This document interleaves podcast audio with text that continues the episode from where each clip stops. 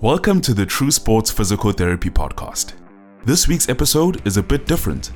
Dr. Yoni Rosenblatt joins the Sports Docs podcast as a guest. The podcast is hosted by friends and former co residents from the Harvard Combined Orthopedic Residency Program, who went on to esteem sports medicine fellowships at the Steadman Clinic and the Rothman Institute, respectively. In each episode, Dr. Catherine Logan and Dr. Ashley Bassett tackle a specific injury from ACL tears to shoulder instability, and review the top research from various high impact journals. This week, Dr. Yoni Rosenblatt joins them for part one to discuss rehabilitation after shoulder stabilization surgery. Let's dive right in. Welcome to the show, Yoni. Thank you so much for taking the time to join us today and share your expertise with our listeners. Excited to be here. Awesome. Yeah, we're excited to have you. Absolutely. So before we dive into all your tips and tricks for your patients that you see at True Sport PT, we wanted to talk to you about the utility, if any, of home-based PT for shoulder instability rehab. So in the aftermath of the COVID pandemic, I'm sure you've seen this, Catherine, you've probably seen this. There's been a surge of home-based PT programs and phone apps that promise to allow patients to recover from their orthopedic surgery in the comfort of their home. I'm personally really skeptical about this, especially for shoulder surgery, but I wanted to get your thoughts. So our first paper looked at this. They compared a hospital-based PT program to a purely home-based PT program. And while they didn't measure range of motion at any time point, which I think is a big flaw, um, they did report that clinical outcomes were equivalent at all time points. So what are your thoughts on this? Would you ever recommend a pure home-based program after shoulder stabilization surgery for anyone? So this is near and dear to my heart because uh, I was a part of a startup um, which really pioneered this home exercise specifically for shoulders. Um, and offerings on the on the market today, um, we, we had a, an exit from that um, startup. So offerings that I know of currently today are subpar and they terrify me personally yeah. um, to, yeah. to trust a patient to home exercise program here's why especially in my world i live in the sports world and so i'm dealing with a lot of overhead athletes um, active individuals and and if i had a nickel for every time a patient came in to see me and said you know i started this other pt and now we're coming to true sports multiple sports sports um, and, and I said, Oh, let, let me see what you're doing. I don't know why it didn't work out wherever you were, but let me see what you're doing. And they're doing the right exercises. They're, they're getting all the right answers to the test, but their form looks like crap. They don't know what their mm-hmm. shoulder blades are doing. They don't know where they should feel it. No one's cueing them. No, one, no one's changing it. And with a few little tweaks, all of a sudden the home exercise program is far more effective. I think patients need that. Uh, even the elite population needs that. They don't know what their scaps are doing, especially post op. So mm-hmm. it, it's great that that study supported favorable outcomes. It's bananas that they're not looking at range of motion. Yeah. Um, there are really good technical ways to measure that virtually. Yeah. So that should be a piece and was a piece of the program that I created. Um, but nevertheless, no, I don't love it. One, it's going to put me out of business. But two, there's no way in hell the patients know what's actually transpiring. And if you're dealing with an active population, the shoulder doesn't just need to be okay. Yeah. It mm-hmm. needs to be awesome. And I think you need a skilled set of eyes for that. I'm biased, but that's the way I feel about it. Yeah, no, I think, you know, I'd be shocked if we're not all on the same page. So, uh, full disclosure, I use um, an app occasionally, not with all my post ops, but it just like is a range of motion check. I only use it with knees. And it basically mm-hmm. is like a home monitoring to like make sure they're staying on track. It's not like it's a supplement or like I should say an adjunct where it lets me know it like I get like a trigger sort of email if it says they're really behind. or it can also say like, you know, I'm having a lot of pain. It'll like send an email to the office if they're rating their daily pain at like seven, you know, and I don't expect it to be there. But literally mm-hmm. all it's really feeding back to me is like they have, you know, full extension in their knee or they get to like 95 or whatever. And if someone is you know, far farther out from like an ACL surgery, and I'm like, they should be way ahead of that. You know, then I can just call the mm-hmm. person and say, "Have you been going to your PT?" You know, that kind of stuff. But it's not like a replacement. So I think you know, there's some, you know, you can argue there's some needs for like say rural populations or things mm-hmm. like that. But I certainly think, I first of all, I can't believe they didn't do range of motion. I just don't understand mm-hmm. that. But but yeah, I think we're all on the same page there. I think that makes a lot of sense. One, one more little tidbit. I, am a little bit obsessive with home exercise prescription and mm-hmm. programming. We have a proprietary app that True Sports uses. Oh, and, this is just a build out of what I used to do when I first started my practice. I would just video my patients and text them a video of them doing the exercise and me narrating and coaching behind it and send it to them. And all I did was make that um, an indwelling app. So every single patient that walks into True Sports downloads the app. They have access to their home log, which is them doing the actual exercise in their evaluation or in their reevaluation or whenever they're getting it. And then I program reps, sets. They'll shoot me a text inside the app, say, hey, this is easy, this is hard. And I can manipulate it inside. So long gone are the days of the printout Yeah, the ditto. um, and, and I think it's so, and I think it's so really, really, um, I would say lazy of the therapist if they're not providing real specific home exercises to that patient. And every single, especially the shoulder, is different. And so you got to coach it a little bit differently. And so just using the app, even if you're going to either contact us and you can white label our app or just use your freaking iPhone and put some effort in to give your your patient a very specific home exercise regimen. Okay. So I feel like right before we started recording, you were like shocked that I do the editing for this. So but, like you can make an app. You can make it. Yeah, yeah. uh, I I can pay someone to make an Okay. app. I was like, how are you making this? Like, yeah, I'll show you that afterwards. It's great. okay. Um, awesome. So So I think, go yeah, go on. No, no, no, go on. I was gonna say, so that was, um, I think, you know, we see like maybe there's a little utility for, you know, maybe making some measurements or doing some like remote monitoring, but like, you know, obviously, like, you know, there's some things that we're seeing are like big red flags as far as like they really need to be in a formal facility based program.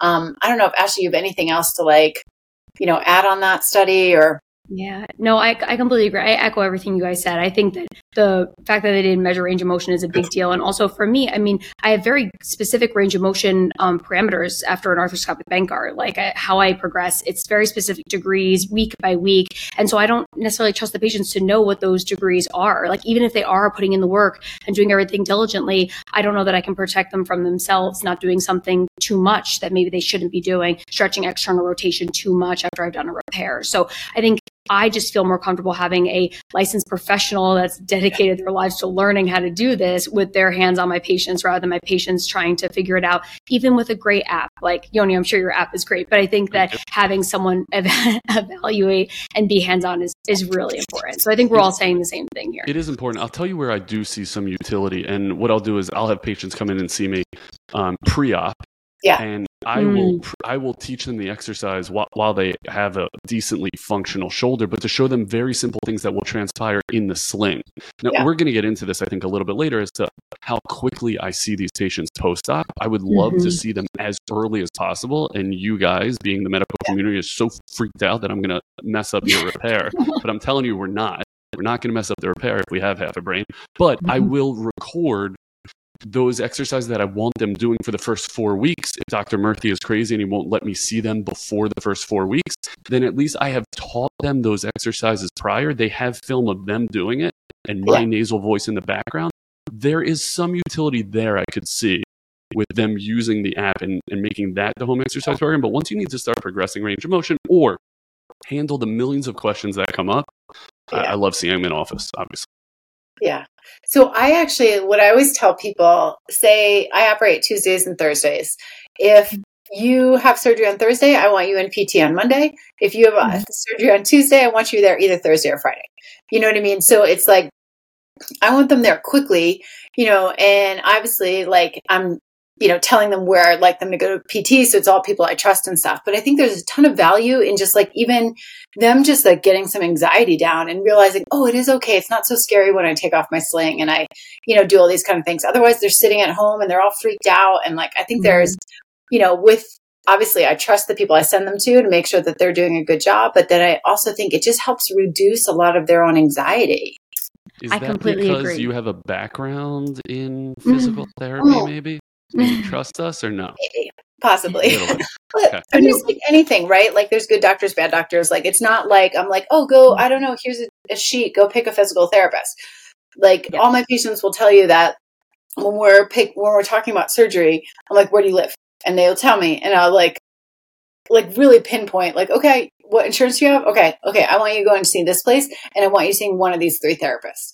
So it's definitely mm-hmm. very like dialed, um, but that you know, just like you wouldn't say, I don't know, go to any surgeon you want. You know, you would sort of say, I know this surgeon has great outcomes, or I see their patients and they do well, or you know, maybe skip that office. You know, I think it's just like anything else.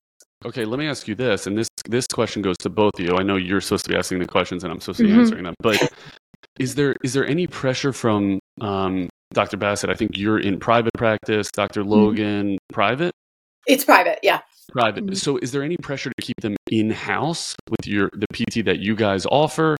No, no qualms so, about it. So for me, I'll just say we we we don't we don't have our own PT. We just we send to we refer to PTs, but there are certain PTs that we're linked with. Like if we do community outreach, we tend to do a community outreach with a certain PT group that we just have a great relationship with. But there are certain areas where there's a stronger PT at a different company in that area, and that my other PT knows I'm, I'm going to send to them. I'm not sending to a company. I'm sending to the physical therapist that is working with that patient. That PT is excellent and has yielded excellent outcomes with my surgical patients, that's where they're going. I have no, I don't say no loyalty. That sounds terrible, but my loyalty is to the patient. So it's wherever they're going to have the best outcome personally.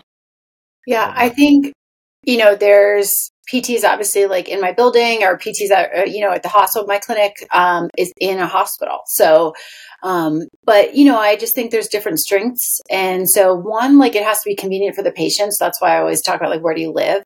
You know, I want it to be somewhere that's in network for them. And, you know, but I think there's also a little bit of matchmaking. So just because, you know, so and so is good with knees. Maybe like I just sort of intuitively know like they're better with like an older population or better like, or I know this patient is super anxious. They need somebody who like knows how to work with that and get them on track.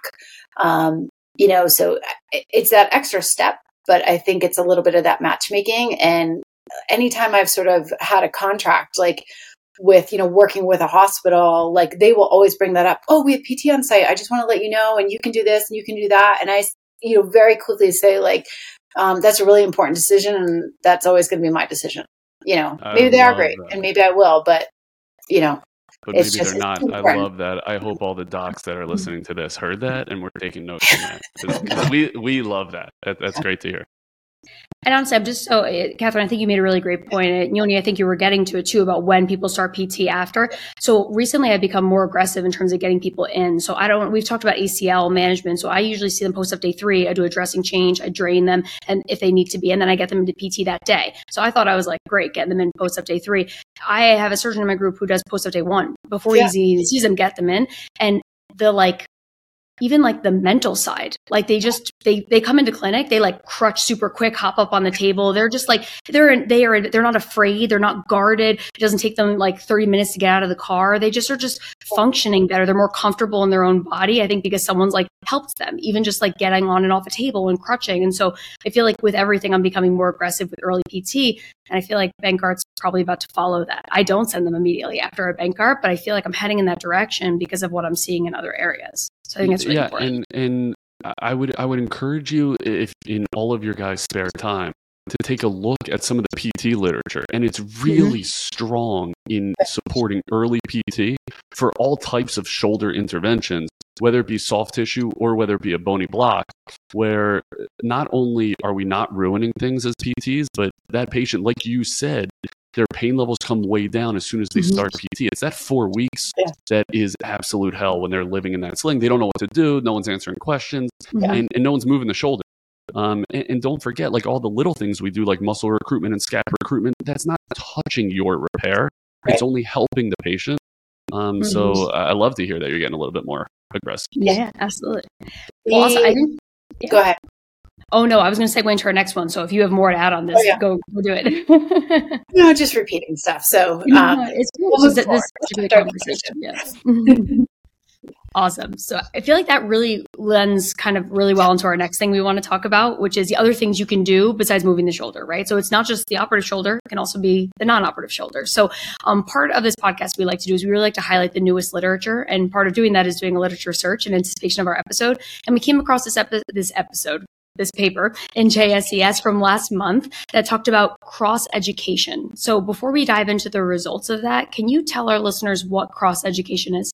Yeah, I'll keep it really simple. It's working out the contralateral limb. So mm-hmm. you have sh- you have surgery on your right shoulder. You have surgery on your right shoulder. Um, mm-hmm. it's doing exercises with the left and seeing how how well that can affect the right. Yeah. Awesome. Yeah, and I think not my guess is like if the surgeons that are listening are like, "What's that word?" You know what I mean? Yeah. Like, yeah. Um, but it makes a lot of sense because there's like also that data about BFR that you get those cross benefits. Mm-hmm. Like, you know, you're doing BFR on the right, and somehow it's helping the left, and you know, so it makes a lot of sense just like neural network wise that these things are occurring on both sides. And I would also just think like mentally, like because I never really talked to my patients specifically about like cross education, you know, do this on the other side and this is going to have a benefit on your surgical side. But I always talk about like in the pre op sort of time, like um, I want you going to the gym as soon as you feel comfortable. Like just because you had knee surgery doesn't mean you can't like sit and do like rows or, you know, like have somebody bring weights to you and do like upper body or core or something like that. Just mentally, you're just going to feel a lot better. But, you know, I would imagine that there's like just some mental benefit to that too, just feeling like you're moving. But I don't know like mm-hmm. what you guys well, think about that. I mean, I think there's there's a huge amount of mental benefit um, just getting people back into the routines. When we talk about BFR and putting that on contralateral limb, and we'll get into this with our BFR conversation, um, that, that's really most likely a systemic response yeah. and a hormonal mm-hmm. response where you are getting significant amounts of release of human growth hormone by working with a tourniquet on your limb. Now, that, that's going to help the contralateral side. But I would also say there is no harm in putting it on the affected side when we get into BFR. I would also say when we talk about cross education, um, that I really stipulate for homework. Like a patient comes into me and spends 45 minutes with me, I want to spend as much time as possible on the affected limb. So I'm not going to have them do those things in office. And when I do work bilaterally, especially lower extremity, but also upper extremity, they are going to live on their unaffected limb, right? So if I'm asking them to do a mm-hmm. row, if it's if it's not individually harnessed, they're going to use the strong limb no matter how hard they try not to. So I'm going to shy away from that. I'm going to live unilaterally as much as possible, even doubling down with electric stim to enhance muscle recruitment and things like that very early and really emphasize, hey, there's so much you can do with the affected limb. That's where I want to spend my time. In terms of the cross education, we know it works. it's very neurally driven, right? Mm-hmm. So you're going to increase your neural drive, and you're just going to have more neurons that are activated, and so your brain's going to be able to control the, the affected limb a little bit better. In terms of hypertrophy and strength, it is about 50% effective as loading the affected limb. So as soon as I'm able to put a load in that affected limb, you got to live there. We're not going to make our money and you're not going to make as, as many gains as possible by living just with this cross education. You got to be quick to get out of it. By the way, I would say you got to be quick. You got to be, that was a good sound effect. You got to be quick to get out of, of BFR also. So as soon as you can load heavily, you're going to get far more um, activation. You're going to get tissue response by creating load. So you just want to be careful that all of your all of your sessions are not limited by that tourniquet cutting off blood hmm. flow.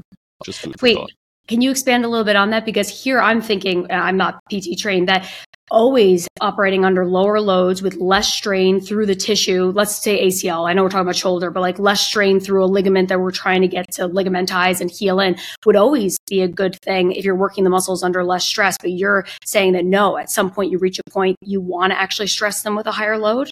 Yeah, there's no question. I mean, that, that's where we see benefit. That's okay. where we see an increase in robustness of tissue to be able to handle those loads.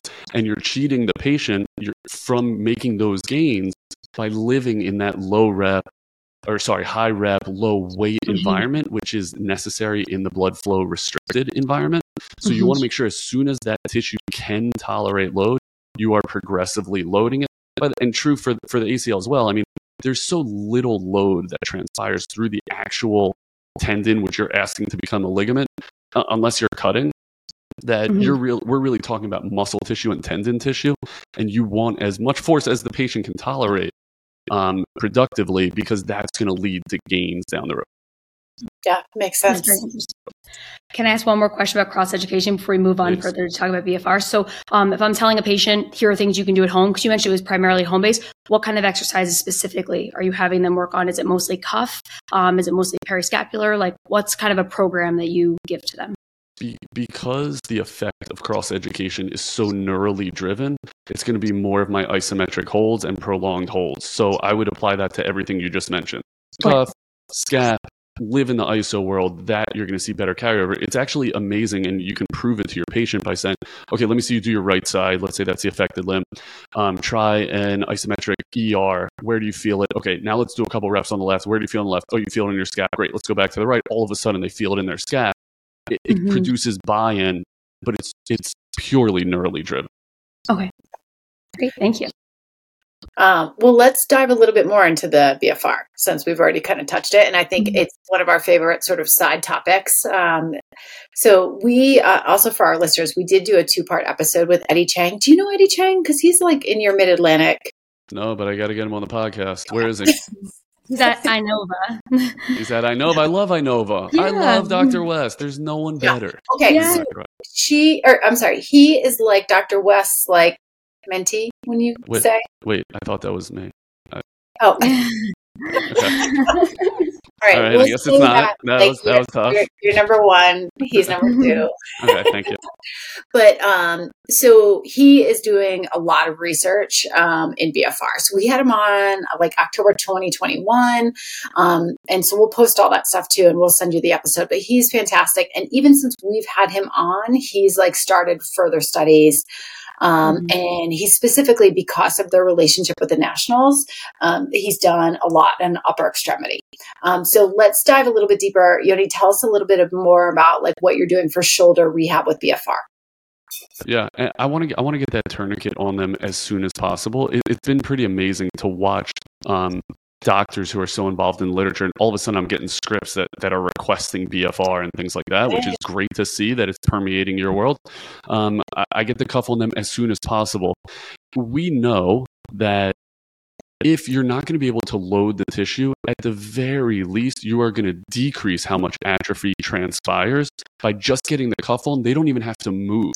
Okay. And you're starting to see this in the English Premier League a lot, and it's starting to seep into the mm. NFL where they're beginning to use cuffs bilaterally in season during travel as recovery, things like that. And the reason that is, is because it's going to decrease atrophy simply by sitting on a plane and pumping that thing up to 50% and letting it cycle through five minute clips.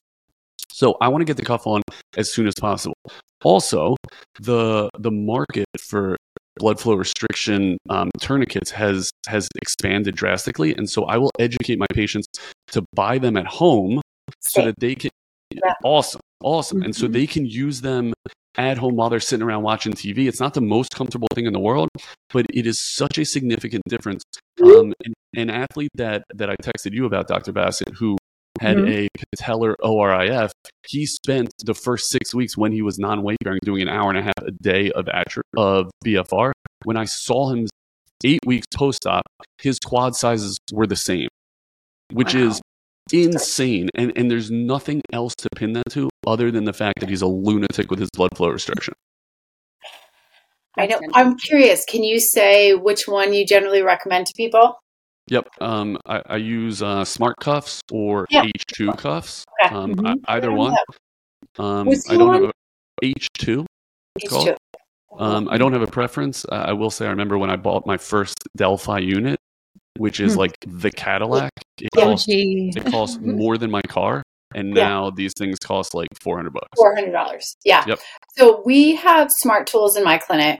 Um, ashley and some of our listeners probably know this. I bought it as christmas presents for my nieces because they both tore their acl so, awesome. Um, because and i became i mean i always liked it but because they where i trained into my fellowship in Vail, um, they were using it and they were a little bit ahead of the curve that i think when i first came to denver the therapists, a lot of them just hadn't had the training yet, or their clinics hadn't invested in it. But over the last decade, like it's really like it's pretty routinely available. Um, but I will say I saw a huge, you know, difference with um, my niece who's been out from her ACL for about two years now.